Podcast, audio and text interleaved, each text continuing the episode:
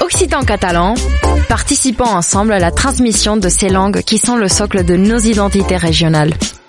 Les radios du collectif des radios libres d'Occitanie, en partenariat avec la région Occitanie-Pyrénées-Méditerranée, vous proposent sans définition de mots de nos langues régionales.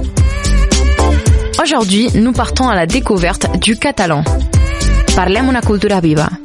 Une minute, une définition. Canoute.